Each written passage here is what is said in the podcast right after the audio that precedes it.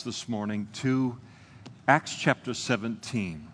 Sunday morning, we're studying the book of Acts together, and we come to chapter 17 today. If you're with us this morning and you don't have a Bible, men are coming up the aisles right now with Bibles. Just wave and get their attention. They'll put one in your hand. It'll be marked to our passage we're studying today. And if you don't own a Bible, please make that Bible a gift from the Lord to you today. Acts chapter 17, and we'll pick things up in verse 16. The word of the Lord. Now, while Paul waited for them at Athens, his spirit was provoked within him when he saw the city was given over to idols. Therefore, important word, he reasoned in the synagogue with the Jews and the Gentile worshippers and in the marketplace daily with those who happened to be there. And then certain Epicurean and Stoic philosophers encountered him, and some said, What does this babbler want to say? And others said, He seems to be a proclaimer of foreign gods, because Paul preached to them Jesus and the resurrection.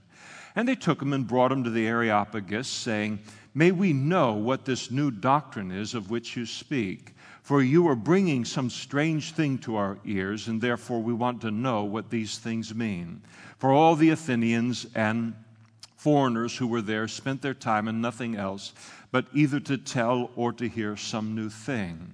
And then Paul stood in the midst of the Areopagus, Mars Hill, and he said, Men of Athens, I perceive that in all things you're very religious. For as I was passing through and considering the objects of your worship, I even found an altar with this inscription to the unknown God. And therefore, the one whom you worship without knowing, him I proclaim to you.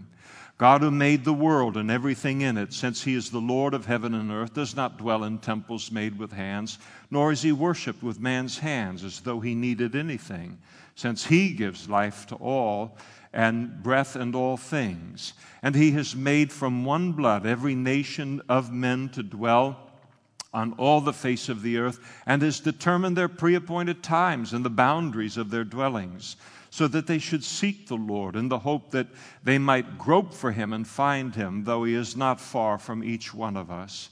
For in him we live and move and have your being, as also some of your own poets have said, for we are also his his offspring. And therefore, since we are the offspring of God, we ought not to think that the divine nature is like silver or gold or stones, something shaped by art and man's devising. Truly, those times, these times of ignorance, God overlooked, but now commands all men everywhere to repent, because he has appointed a day in which he will judge the world in righteousness by the man whom he has ordained. He has given assurance to this uh, of this to all by raising him from the dead. And when they heard of the resurrection from, of the dead, some mocked, while others said, We will hear you again on this matter. And so Paul departed from among them. However, some people joined him and believed, among them Dionysius the Areopagus, uh, and a woman named Damaris, and others with them. Let's pray together. Father, thank you so much, as we always do when your book is open before us. Where would we be, Lord, if this book was not a part of human history and a part of our lives? We thank you that it is. We thank you for the additional privilege of never having to turn to it independent of you, the teacher and your desire to open it up to us and to teach us what we need to know, even things that we don't think that we need to know, but you know that we do. And Lord, we pray for your Holy Spirit to teach us from your word this morning. We thank you for your love for us. We thank you for your commitment to us. Lord, I pray specifically for any that are standing before you right now and uh, the silence from you in their life because of what you're working in their life, what you're, the faith that you are developing within them. But the silence is discouraging uh, to them. Some even begin to doubt your love and your presence, Lord. I pray that you would just speak to them right now, just through my lips, of the greatness of your love for them, your commitment to the work that you're doing in them and that it is a very, very good work, Lord. Thank you for being the Heavenly Father that you are. Thank you for being one that we can trust in and never be disappointed. Thank you, Lord, for being strong enough and big enough to be able to weigh you down with the fullness of our problems and of our needs, Lord. And we bless you and we thank you for all these things. In Jesus' name, amen. Please be seated. The Apostle Paul um, is on his what missionary journey? His second. Thank you very much. I've repeated it so many times, I get a little self conscious related to it. But he is on his second missionary journey, and he's just left the city uh, of Berea under the threat, once again, of his uh, physical safety. And he leaves Silas and Timothy, who are accompanying him on this journey, in Berea to continue to strengthen the church there, while uh, new brothers, new Christians there in Berea, escort Paul uh, to his safety from Berea uh, involving a sea journey to the city of Athens. Upon depositing them, him there safely in Athens, Paul then tells them once you make the journey back to Berea, see Silas and Timothy again, tell them now to come uh, straightly or directly uh, to me. And so at this point in Acts chapter 17, the Apostle Paul is all alone in the city of Athens. By the time Paul came to Athens, the city was now fully 500 years beyond uh, its prime, beyond what is uh, called the Golden Age of Athens, the era of 500 to 300 to 500 uh, BC. Corinth has replaced it as the uh, commercial and the political center of, uh, of uh, uh, Greece there, but it remained very much the cultural and the intellectual and the philosophical center, not only of Greece, but of the entire Roman Empire. Uh, and for no other reason than, after all, the fact that only Athens, within the Roman Empire, could boast of having been the native city of both Socrates and Plato, and then of having ultimately become the adopted home of Aristotle, Epicurus, and Zeno. And so this is quite a pedigree related to philosophy and philosophers. And it, is, it was at the time that Paul visited a very significant university city. In fact, it was the university city in that part of the world.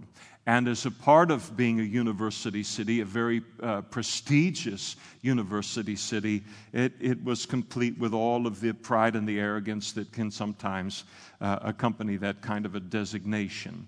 We're told in verse 16 that the city was given over to idols. It's a very nice King James way of saying it was jammed.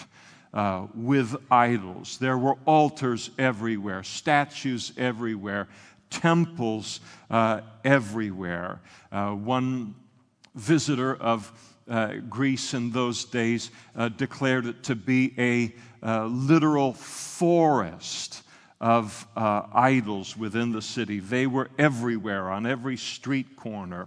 Idols to Zeus and Athena, Athens named after Athena, Aphrodite, Ares, Hermes, and so forth. And the Greek, uh, important to understand that the Greek religion was essentially the deification of human attributes. Uh, and of uh, nature, the powers of nature. So, if a Greek wanted to get drunk, he simply called it the worship of Dionysius. Uh, if he wanted to indulge his sexual lust, then he did so completely guilt free, calling it the worship of Aphrodite. If he was inclined to steal, then Hermes uh, helped him in this lifestyle. If he was ill tempered, very savage, very brutal uh, human being, he, he was, after all, only being like Zeus. And so it went. And because so many of the Greek uh, gods had no morals, they didn't demand a strict morality of those who followed it. At its essence, the Greek worship of the Greek gods was simply the worship of self, the worship of ourselves, the lusts of our flesh, the worship of nature. And it is a very, very contemporary condition, not only uh, in the United States of America that we live in now, but also in the world. Nothing new under the sun. But today, of course, in the United States, we're too sophisticated to be putting idols of some kind upon uh, our entryways to our homes. For the most part, we are. Or to put them uh, uh, on the mantle. Uh, we just have a 60 inch screen. Uh, that brings us idols. I'm just kidding. All right, just poking a little bit. But, but we, we consider ourselves to be above all this kind of things and too sophisticated to be uh, worshiping gods in the way that the ancient uh, uh, Greeks did. But all we've really done is now we don't uh, bother anymore to try and disguise our worship of self or worship of the creation by introducing some kind of uh, physical idol. We are by and large in the same condition uh, that they ever were. Now, to give you an idea of the sheer density of idols in Athens, one wit in the ancient world declared that it was easier to find a god in Athens than to find a man. And he wasn't very far uh, from the truth. Now, Paul's reaction to all of this is described to us in verse 16. His spirit was provoked within him. Paul is a Jew. Paul was a Pharisee of the Pharisees. He's coming into idolatry central.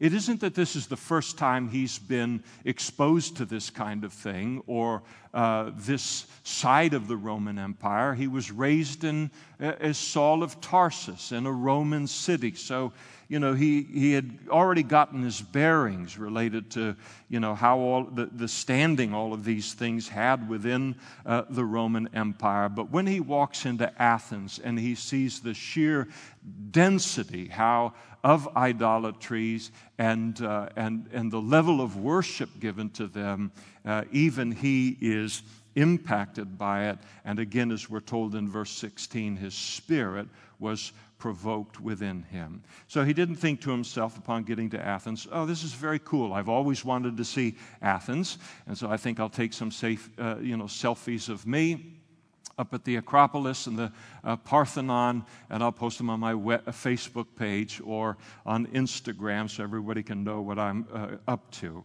When Paul went into that city and he saw the idolatry, the, his spirit was provoked, and the word provoked means to sharpen. As he looked at the idolatry that was all around him, it produced a reaction within him. He wasn't indifferent to it. And so when he observed what people were worshiping there in Athens, and then he tested it within his mind uh, and compared it to the God that he worshiped, when he looked at what the, the debased lives that the worshiping of these Athenian gods produced in comparison to the kind of life uh, that God, the God of the Bible, uh, produces, it, it, all it did in him is it provoked within him the desire to make the gospel known in Athens.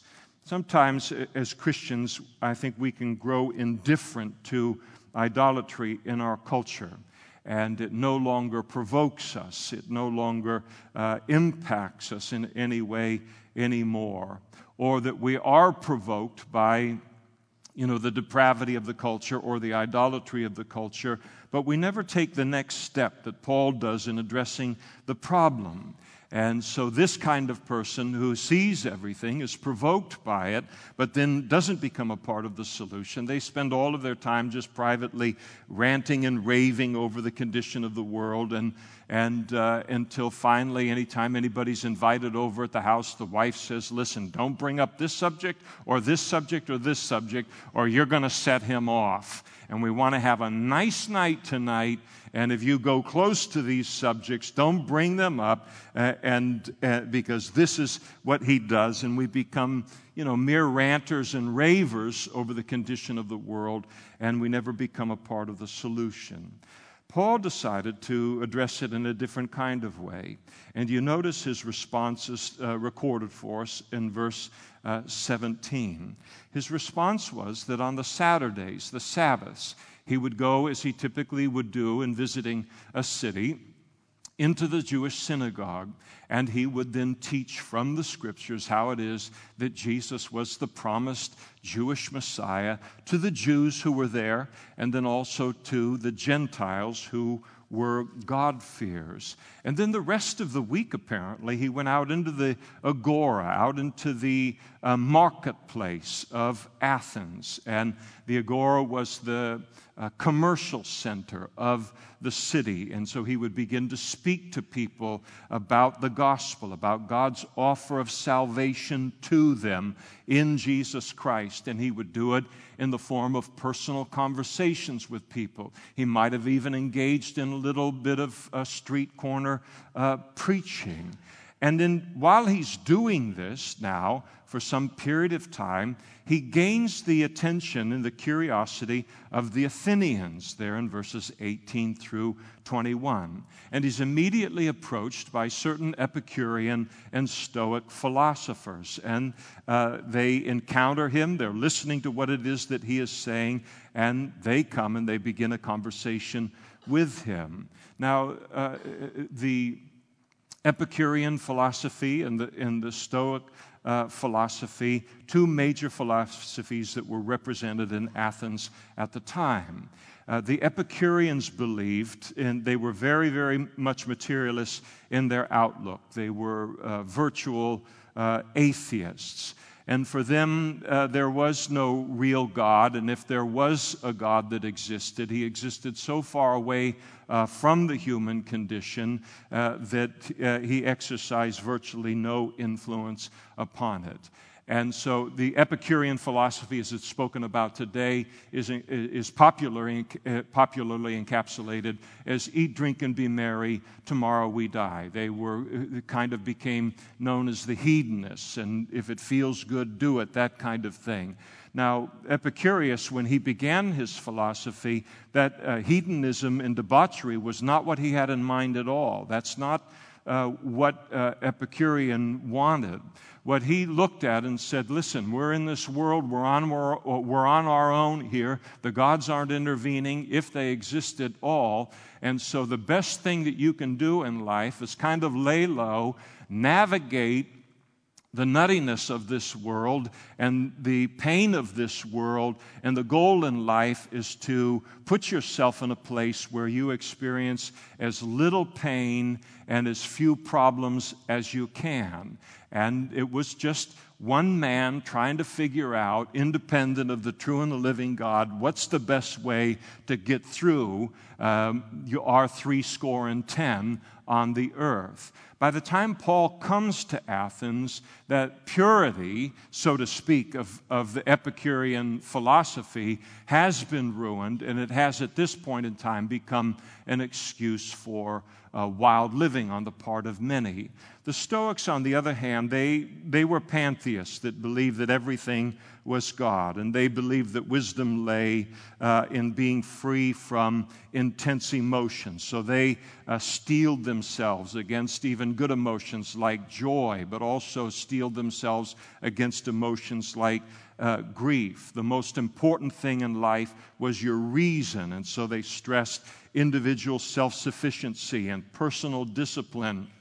And it, uh, it, produced, it attracted strong people, naturally disciplined people. It attracted kind of the self made kind of, uh, of man. They had a strong sense of, of duty. And so the problem with uh, Stoicism is that it offered no hope.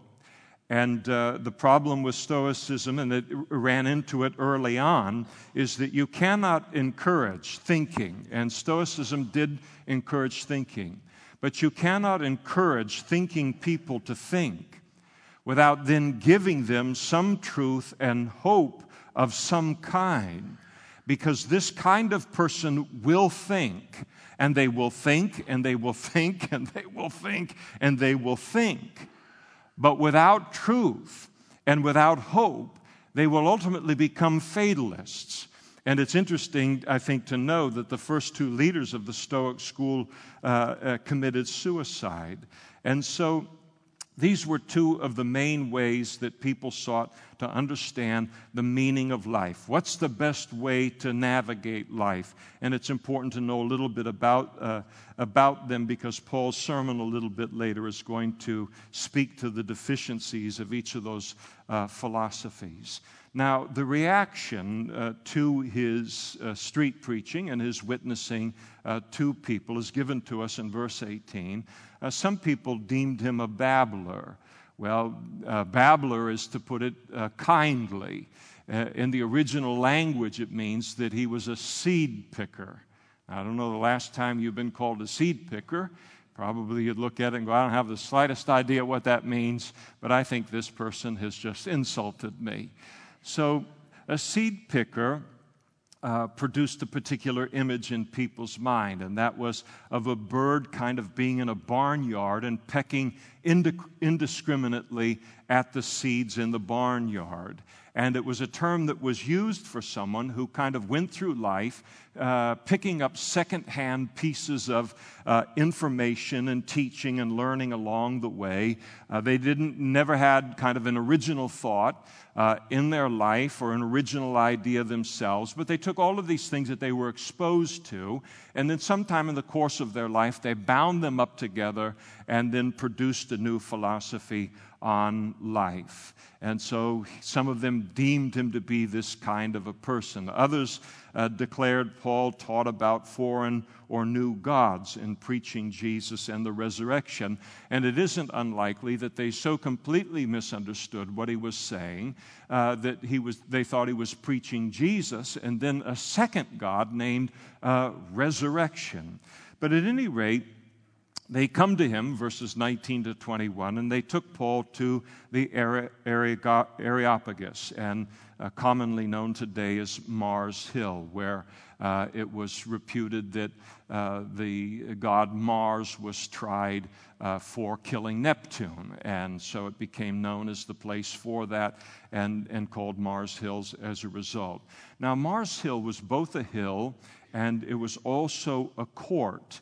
And the Council of Areopagus was made up of, as Paul is brought before them, the most learned men in the city, the most learned philosophers in Athens. And these men were responsible to watch over uh, the religions and the education of the city. And so they had a responsibility to be aware of what was being taught within their city. And so it was natural for them now to investigate this new doctrine that Paul had brought into uh, Athens. And if Paul's doctrine met their approval, then Paul would be free to teach it in Athens. So at their invitation, Paul was given the undivided attention, we're told, of the most learned philosophers in Athens at the time. This is known in Christianese as an open door. And it's an open door that you can drive a white Freightliner through. And so they invite him now uh, as they're all looking up at him. And there he is. He's in the Areopagus. He's standing on Mars Hill.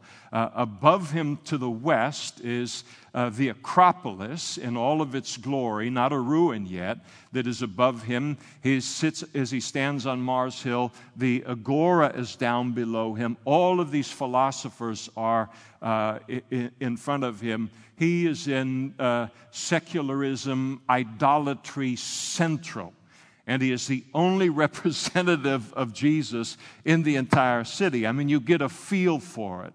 And when you, when you stop in the progression of what's going on here, and you just look at that scene, not knowing what happens uh, after it, you just look at Paul and say, What in the world is he going to say to them?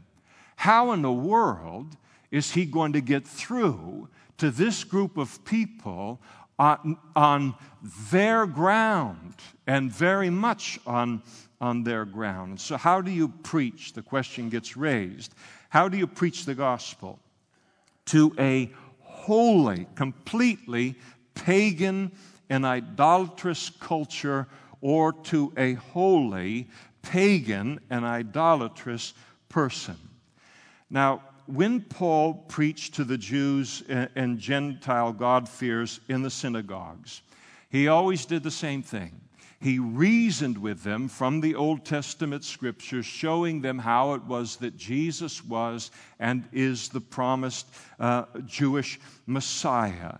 And he reasoned with them from the Jewish scriptures, the Old Testament, because in a synagogue, the scriptures were authoritative. They were the highest authority for truth and spirituality within that particular uh, environment. So Paul could go in there, he could declare something to be true, and then he could provide a proof text for what he was declaring to be true from the book of Genesis or from the book of Isaiah. And then, having done so, the issue was completely settled in the setting of that synagogue. But in, with Paul's audience here in Athens, he couldn't refer them to Genesis or refer them to Isaiah in proving a point in the same way. The Old Testament scriptures meant absolutely nothing to them, wouldn't make a, a dent in, in their thinking. Uh, or, and so, where do you start? And as Christians, I think that increasingly we face the very same dilemma in sharing the gospel with our uh, post Christian culture in the United States and with the people that it's producing our, co workers, our fellow students, our neighbors, our, our families. I mean, most of us remember who are a little bit older that there was a day in the United States when you could declare something to be true, uh, quote a Bible verse supporting that truth, and the issue was settled. Uh, it was the standard for morality and for truth within the culture by and large. And so the Bible was considered authoritative in that culture concerning, again, spirituality and morality, but those days are long gone. And so, what it tells us now, since God has called us to be His witnesses in a world that He knew was coming, and in a United States that he knew was one day going to develop.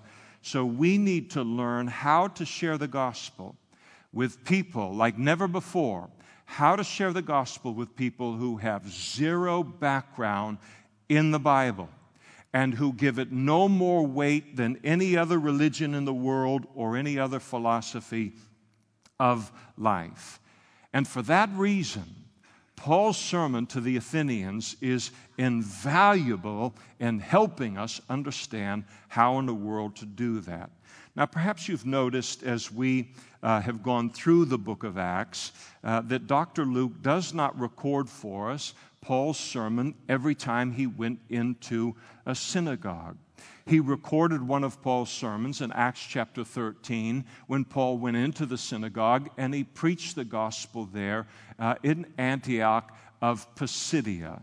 And then Dr. Luke doesn't continue to record those sermons because he's operating under the assumption that we will then realize that that is basically the sermon that Paul was then preaching in every other synagogue that Luke mentions that Paul uh, went to, and, and, and that he was preaching the, the same thing everywhere that he visited. When Luke then, when he gives us the full sermon of Paul, once again, in Acts chapter 17, it's because Paul has changed his approach in preaching the gospel here because this is a totally new environment he's preaching in. And Luke records it in order that we might learn something from it and, uh, and, uh, and how to uh, then uh, teach and, and preach the Word of God in a similar environment when we find ourselves in that place. And in looking at this Athenian address, it's important to realize that Paul is addressing people who are deeply, deeply steeped in philosophy. They are students of philosophy.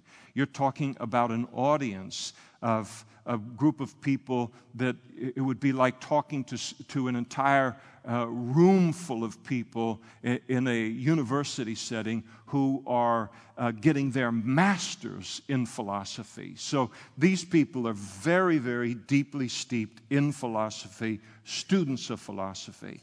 The Stoics were Stoics, not because it was the only philosophy they had ever been exposed to in their life. They weren't Stoics because Stoicism was the only thing that was offered to them. They became Stoics because they looked at that philosophy in the light of all other philosophies and deemed it to be superior to the Epicurean philosophy and so became Stoics. And the Epicureans became Epicurean, uh, followed that philosophy because they studied the Sto- uh, Stoic philosophy and deemed Epicureanism to be superior to that. They weren't mindless people. They followed what they followed for a reason with a very, very broad exposure uh, to uh, philosophy. And so here we have a beautiful model for how to share Jesus with a group of people who have zero biblical background. Now, as we look at this, uh, and, and, I think it's important for you to realize, and, and, and I want to make it clear here, is that no one will typically share everything that Paul shares in this sermon with every person that we run into that doesn't know anything about the Bible. Because we are very rarely going to talk to people and share with people, uh, people who are this steeped in, actually educated in uh, philosophy or are philosophy majors.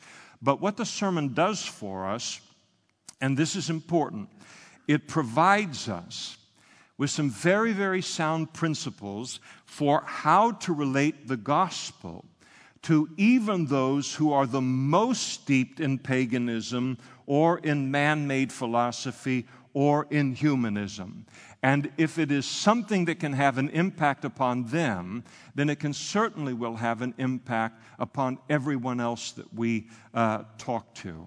Now, before uh, any of you uh, tune me out completely at this point, I think that because our culture is post Christian, most of us now, as Christians, we cannot be the Christians we were 10 years ago. We certainly cannot be the Christians that we were uh, 20 years ago. The harvest field that God has placed us in the middle of, called the United States of America, has dramatically changed. And what it requires of each of us as Christians is that we need to learn in a way that we never have before. We need to learn how to share our faith with precisely the person that Paul is talking to here. And each of us are going to require learning a little something about a biblical apologetic, uh, uh, uh, apologetic for talking to this kind of person. And, and as Peter wrote in his uh, first epistle, but sanctify the Lord God in your heart and always be ready to give a defense to everyone who asks you for a reason for the hope that is within you. Now, because of uh, its importance, we're going to spend two weeks two Sunday mornings examining the passage. Next week, we'll look at the body of the sermon, what Paul actually declares to them about God, and why what he declared to them about God was so important to them and so important to uh, us. With the remainder of our time this morning, I would like us just to notice the introduction uh, to the sermon, and uh, not only to its content but to notice as Paul uh, stands before this group of people how he conducts himself and how he said what he said. And, and we learn some tremendous um, insights in, in terms of witnessing etiquette as Christians, sharing the gospel with other people.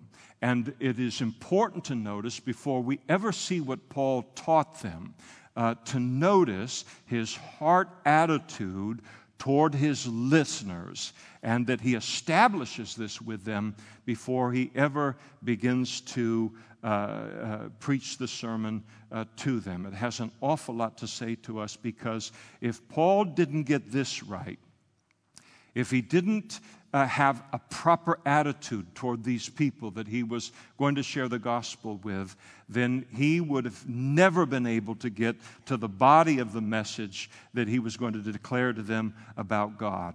And the same thing is true of every one of our witnessing experiences with other people. If we don't get these things right, if we do not minister to people with a right heart and sharing the gospel, they will never stick around long enough uh, for us to tell them uh, the gospel.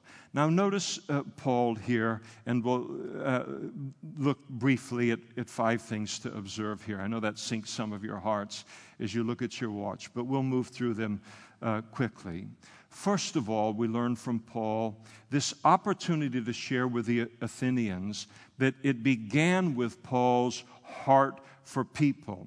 It began with a concern for people, verse 16, his love for people. When he looked at the city and he saw the entire city given over to idols, his spirit was provoked within him. And without this provocation of his spirit, he would have never cared to even go out and begin to share in the marketplace, to ever get noticed by the Epicureans and the Stoics, and to ever land on Mars Hill. It was because he had a concern for the souls of the people of Athens in the light of what they were worshiping uh, that uh, he ended up getting noticed by them, and a sermon ends up being preached at all. If Paul didn't love people, if he did not have a deep concern for the spiritual welfare and eternities uh, of people, that they might know the truth of God, hear the gospel, then trust in Jesus, and so forth, to be set free by the gospel in the same way that he had been set free uh, from the gospel, though he was set free on a religious spectrum at the complete opposite end from them. But bondage is bondage. And he could have if he didn't love these people, he would have just locked himself in his hotel room or just spent all of his time at the, the, Starbucks that was in his neighborhood, sipping lattes and just waiting for the arrival of Silas and Timothy. But he didn't do that. But in this environment here, if we love ourselves, if we're into self preservation, uh, we will remain silent uh, uh, concerning even sharing the most important thing, the gospel, with even the people that are most important to us in life. But if we love people and we love God, we will have a burden for people's salvation. And, and all of this begins with his burden for souls uh, to realization that heaven and hell is real. Uh, every person is going to spend eternity in one of those destinations, and that God has good news of salvation that is found in His Son. And that's the message that God wants uh, everyone to hear. This is something that consumed the Apostle Paul and needs to consume us as Christians as well.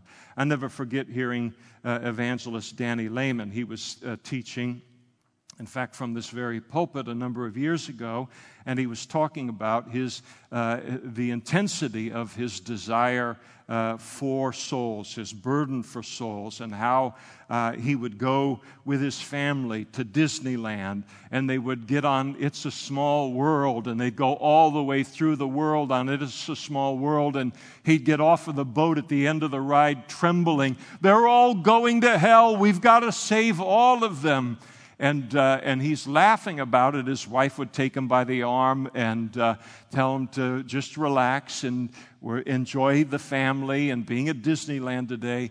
But I think all of us understand something about that. Being in an environment where we come in, and yes, there's a lot to enjoy but in this environment, but look at the enormous spiritual need that is before us. And it's important for that to be in our hearts. And what Danny Lehman had was in the heart of the Apostle Paul as well. He wrote to the Corinthians and he said, For the love of Christ constrains us. It is the love of Christ that pushes me forward in, in all of this. And if that heart isn't in us and we're indifferent to the souls of our fellow man, then there's the need then to pray to God that He would produce it within us. And He will produce it within us. To pray, Lord, would you give me the heart that the Apostle Paul had for these people who were so foreign to him on every level. And would you give me that kind of a heart for the world around me? And the Lord will always answer that prayer. I think it's very easy. I experience it myself. very easy to become frustrated with the secular culture around us, and then to find ourselves with, uh, if that happens to you, with our uh, hero prophet of the Old Testament, Jonah, and then begin to artificially separate ourselves from God's call uh, upon uh, our lives, and then wishing and waiting for God's judgment upon the world. I'm saved, and now God wipe them uh, all the rest of these numbskulls out. And it isn't just an Old Testament phenomenon, it's very much a New Testament temptation as well. We remember the apostles uh, James and John, the sons of thunder, when Jesus was making his way to Jerusalem one time and he wanted to uh, find shelter within a particular village. They wouldn't allow him to stay within the city. This infuriated uh, James and John. They came to Jesus and they said, Jesus, they're not going to accommodate us and allow you to stay here. Shall we call fire down from heaven? I mean, talk about people of extremes. It wasn't like, shall we cancel our reservations? Should we not recommend that anybody comes to this city? No, it's got to be either they let us in or they're all going to be destroyed. Uh, this is, uh, uh, there might be some middle ground here, gentlemen. And uh, Jesus, of course, his answer to them uh, was classic, and it was in the form of a rebuke. And he said, You do not know what manner of spirit you are. You're completely out of touch with my heart, gentlemen. For the Son of Man did not come to destroy men's lives, but to save them. And they then went to another village. Tellingly, the apostle paul wrote in 1 corinthians chapter 13 though i speak with the tongues of men and of angels but have not love I have become a sounding brass or a clanging cymbal.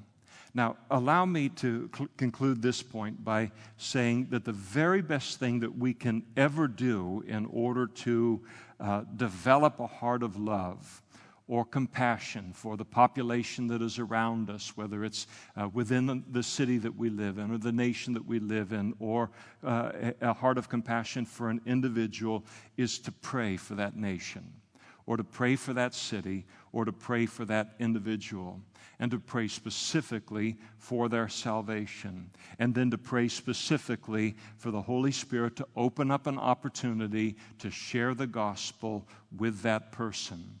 And the reason that it's the most important thing that we can do is then because when the opportunity ultimately occurs, we will have already been long invested in that conversation long before uh, it uh, comes and, and, it ever happens, and we will treat that witness, that opportunity to share with them with a care that we would not uh, do otherwise.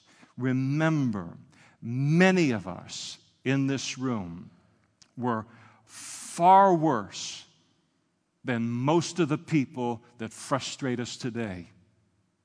And that's the flat out fact of the matter. And I need to be reminded of it. I was way worse of a person in my own way before becoming a Christian than most of the people are who frustrate me in this life. And the Apostle Paul never forgot the person that he was before he became a Christian.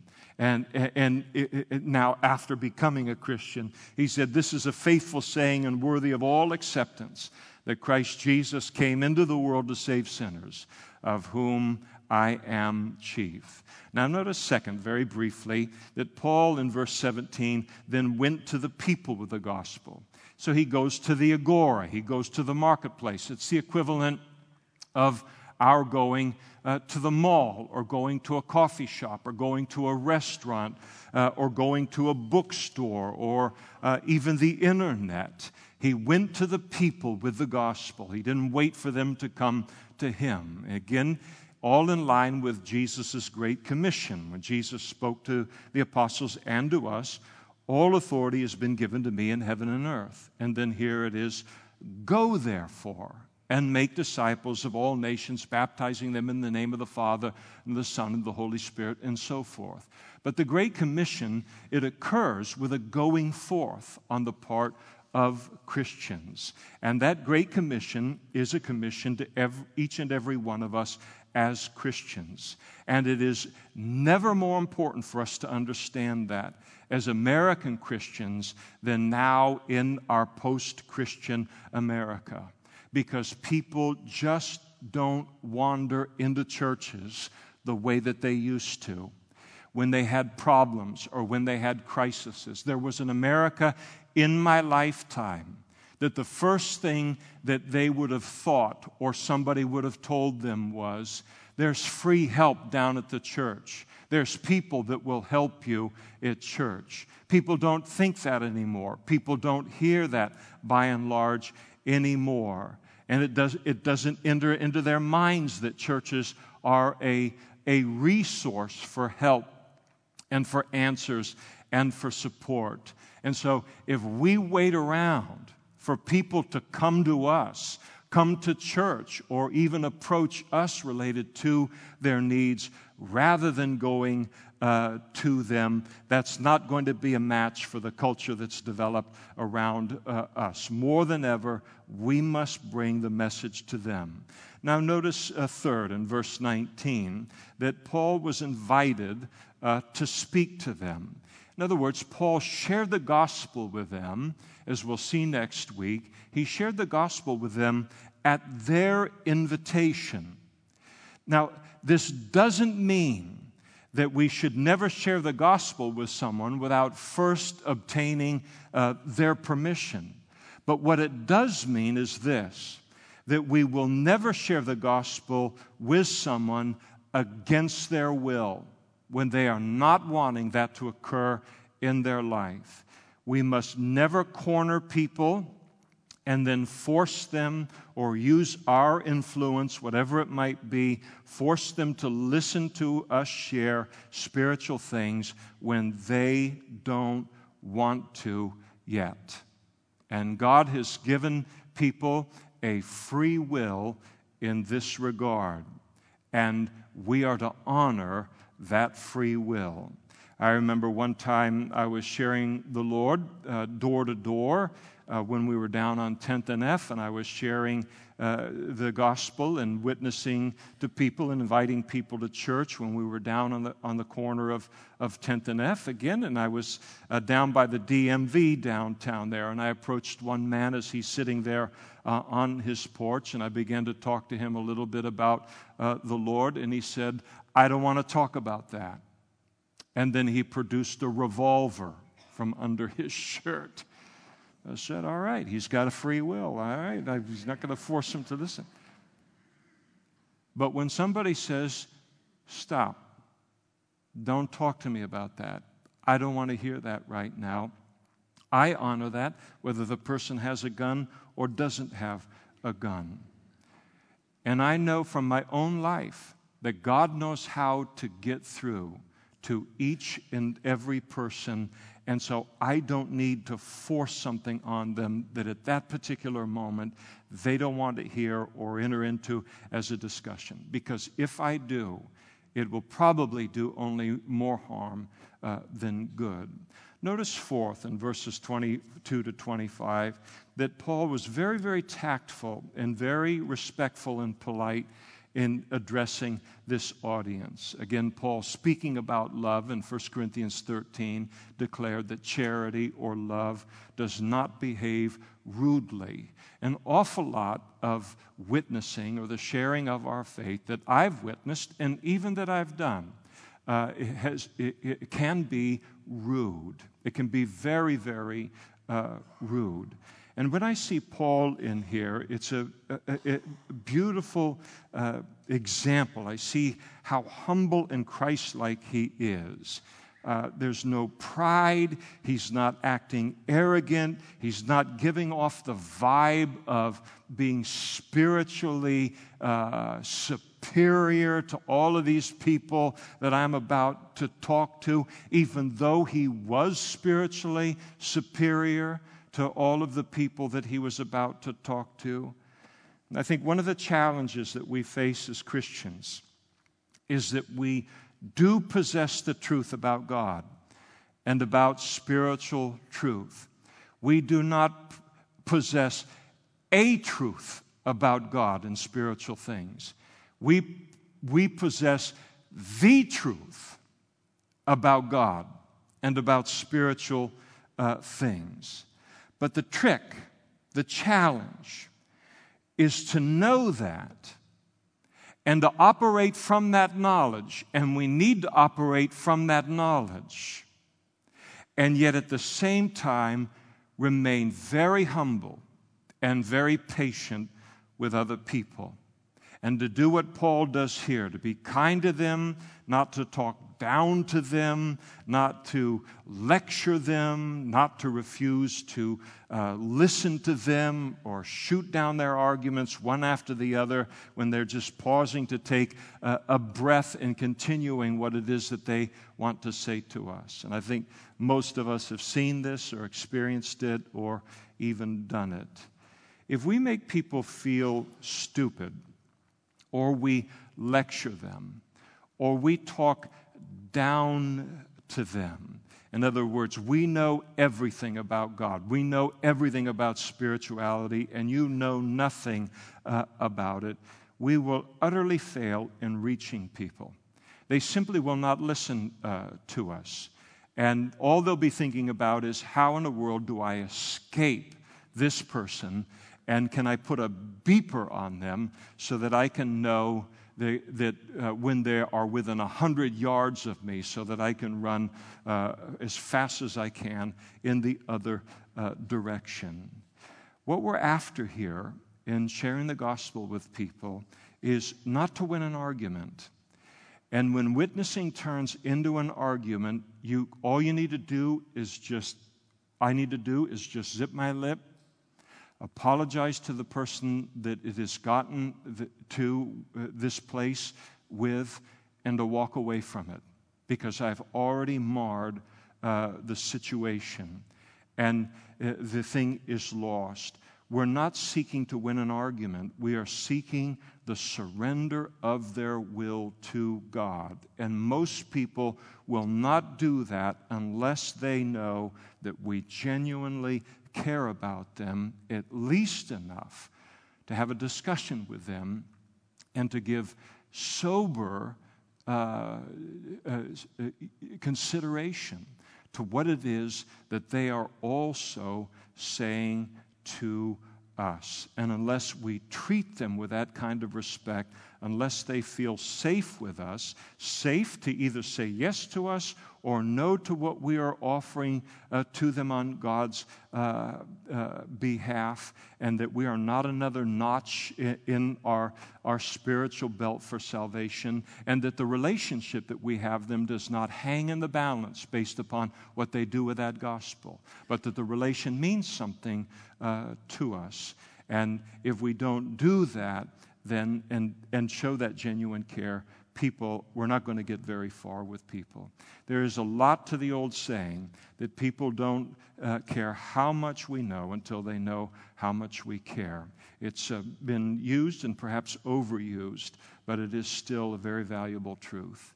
When I talk with people about the gospel and looking to open a door up, and Paul's looking to open a door up here, and one is opened up to him, I ask a lot of questions. Uh, to me, it's a, the Lieutenant Columbo form of, of witnessing.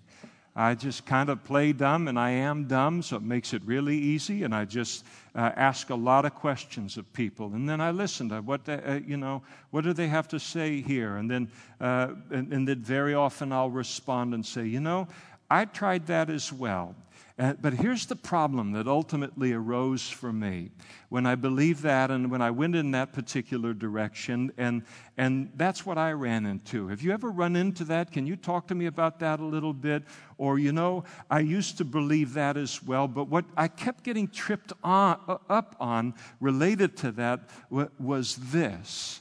And I found in my search that the most satisfying, I, I haven't found any answer as satisfying as what the Bible has to say about that, and here's what that is. And then to ask them, what do you think about that? How do you see that? And, and so it goes back and forth, back and forth. It's a conversation, it's not a lecture. And it takes time, and we can get very, very impatient, and we want everything to happen in 10 minutes or uh, in an hour, and it doesn't go that way. Humility goes a long way in these kind of conversations. And the Apostle Paul shows tremendous humility, tremendous tact, and politeness to his uh, audience. And we are, as the old saying goes, and we're going to throw some old sayings around here this morning, we are just uh, beggars telling other beggars wh- where it is that they can find uh, bread. And the Apostle Paul stands before the people in that way. Fifth and finally, in verse 22, uh, notice that Paul found something to commend these Athenians uh, uh, philosophers for he affirms them in verse uh, 22, and he affirms their zeal for religion. Now, this statement of Paul's, when he talks about uh, their religion and affirms in this way, it is not an endorsement of their religions. It's a commendation of their search for the meaning of life beyond the physical realm. He is commending them for being willing to grapple with the real philosophical questions of life, which they were doing. Questions like, why are we here? How did we get here? How does the world work? Why is the world the way that it is? Why do things happen the way that they happen? Is anybody in control of this world? What is the meaning and the purpose of life? And I think that when we read through Acts chapter 17, in our modern culture, it can be very easy, I think, for the average American to look at, at these Athenians and uh, something of their culture and their philosophy and their idolatry and just dismiss them as superstitious and backward compared to our culture. But I would disagree with that. And as a pastor, I would strongly disagree with that. Because although they were looking in all of the wrong places for answers to their questions in life, they were at least asking these questions and seeking the answers to these questions. The frustration related to our very, very materialistic, entertainment driven, self dominated culture that we think is so vastly superior uh, to uh, others, and that the Athenian culture was inferior to ours in the very least, but they were inferior. What we're seeing here in Acts chapter 17 is superior to uh, everything about our culture in at least one regard, in that they gave consideration to not only asking the questions of life that ought to be asked by every person, but then seeking out the answer when our culture gives virtually no consideration to the great questions in life. You can hardly engage a person in a conversation related to these kind of questions. Concerning sports, absolutely. Concerning the movies, absolutely. Concerning the news or the weather, absolutely. But these things, mm mm, harder and harder to find. And our culture, by and large, doesn't even ask them anymore.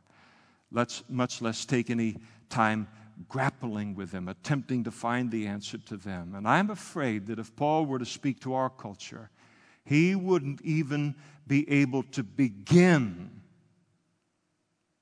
the discussion where he did with the Athenians. He would have to start even further back for all of our pride and all of our arrogance. Now, this affirmation on Paul's part toward them wasn't spoken out of insincerity or just as a means to manipulate them. We must never affirm people uh, out of uh, or commend uh, people we're speaking to insincerely or as a means of manipulating them or opening them up to what it is I'm going to say. It has to be sincere, simply being like Jesus. When Jesus spoke and wrote those seven letters to the seven churches in the Revelation, in each of those letters, he wasn't always successful because he wasn't able to do so. But in each of those letters, he began them, began them with a commendation before he got to the correction. And it is to be like Christ in engaging with uh, people. And when we do that, people notice it and they appreciate it. And I think it goes a very, very long way in helping people to trust us and to see that we really do uh, care for them and, and uh, that we see them more than just uh, uh, the collection of their problems. We see that they're multifaceted. We see that they're not doing everything wrong, but they're doing certain things right. And it builds uh, something very, very good into the relationship and the conversation.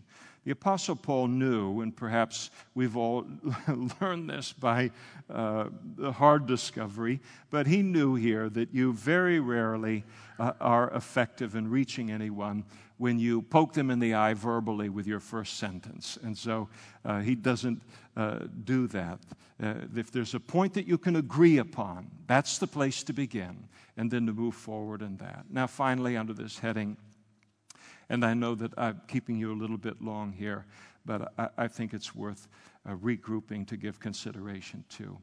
I think it's important for us to recognize that when we talk to somebody about their religion, their view of God, their philosophy related to life, that we're talking to them about the single most important thing in their life. And even if they're misguided as yet concerning these things, we do need to be sensitive to how deeply we are reaching into people's lives and even shaking the foundation of their lives, even the foundation for their coping mechanisms or their sanity, when we use the Word of God to then expose the frailty or the error of their beliefs. It requires delicacy, it requires tact, it requires love. I never allow a Mormon or a Jehovah Witness to reach the street from my front door after discussing what the Bible has to say about their religions without praying for them. And without praying that, number one, the Holy Spirit would use His Word to completely obliterate every lie that they've been indoctrinated uh, into but also to pray for them personally with the knowledge that if they were willing to hear what was shared from the Bible to them, that I have just rocked their entire world. And the foundation of their life has now been shaken. It needs to happen. I get that. It's good for them. I get that. But I also need to be sensitive to the fact that it's happening. And I think that the Apostle Paul knew that he was going to, as he proceeded in this sermon, that he was going to rock their whole world in just a moment and to potentially pull the foundation of their life right out from under some of them. And he knew exactly what that felt like because it was just what Stephen did to him when, in one sermon earlier in the book of Acts, he completely deconstructed Paul's entire understanding of the Old Testament. He shattered the very thing that Paul had invested his entire life into. And that's why sharing the gospel with someone who is already steeped in another religion or in another philosophy that gets them by in life, but it is not the truth, as opposed to talking to someone who is just a pure secularist. That those kind of conversations and situations do require a special delicacy and a special tact. And we will stop there. Very often, our tendency, I think, in looking at Paul's uh, dealings with the Athenians here, our tendency is to tend to go directly to the content of the message because the message is so powerful. And we can tend to overlook the almost equally important model that Paul gives us concerning what is to be our attitude as Christians toward our listeners, whoever they might be, and whatever background they might come from. Because if we fail to notice these things that are in the passage equally, and we fail to put them into practice, then most people will never stick around long enough to listen to the message that we carry. It is a very, very valuable piece of instruction that is bound up in this passage that we have considered this morning. Let's stand together and we'll pray together.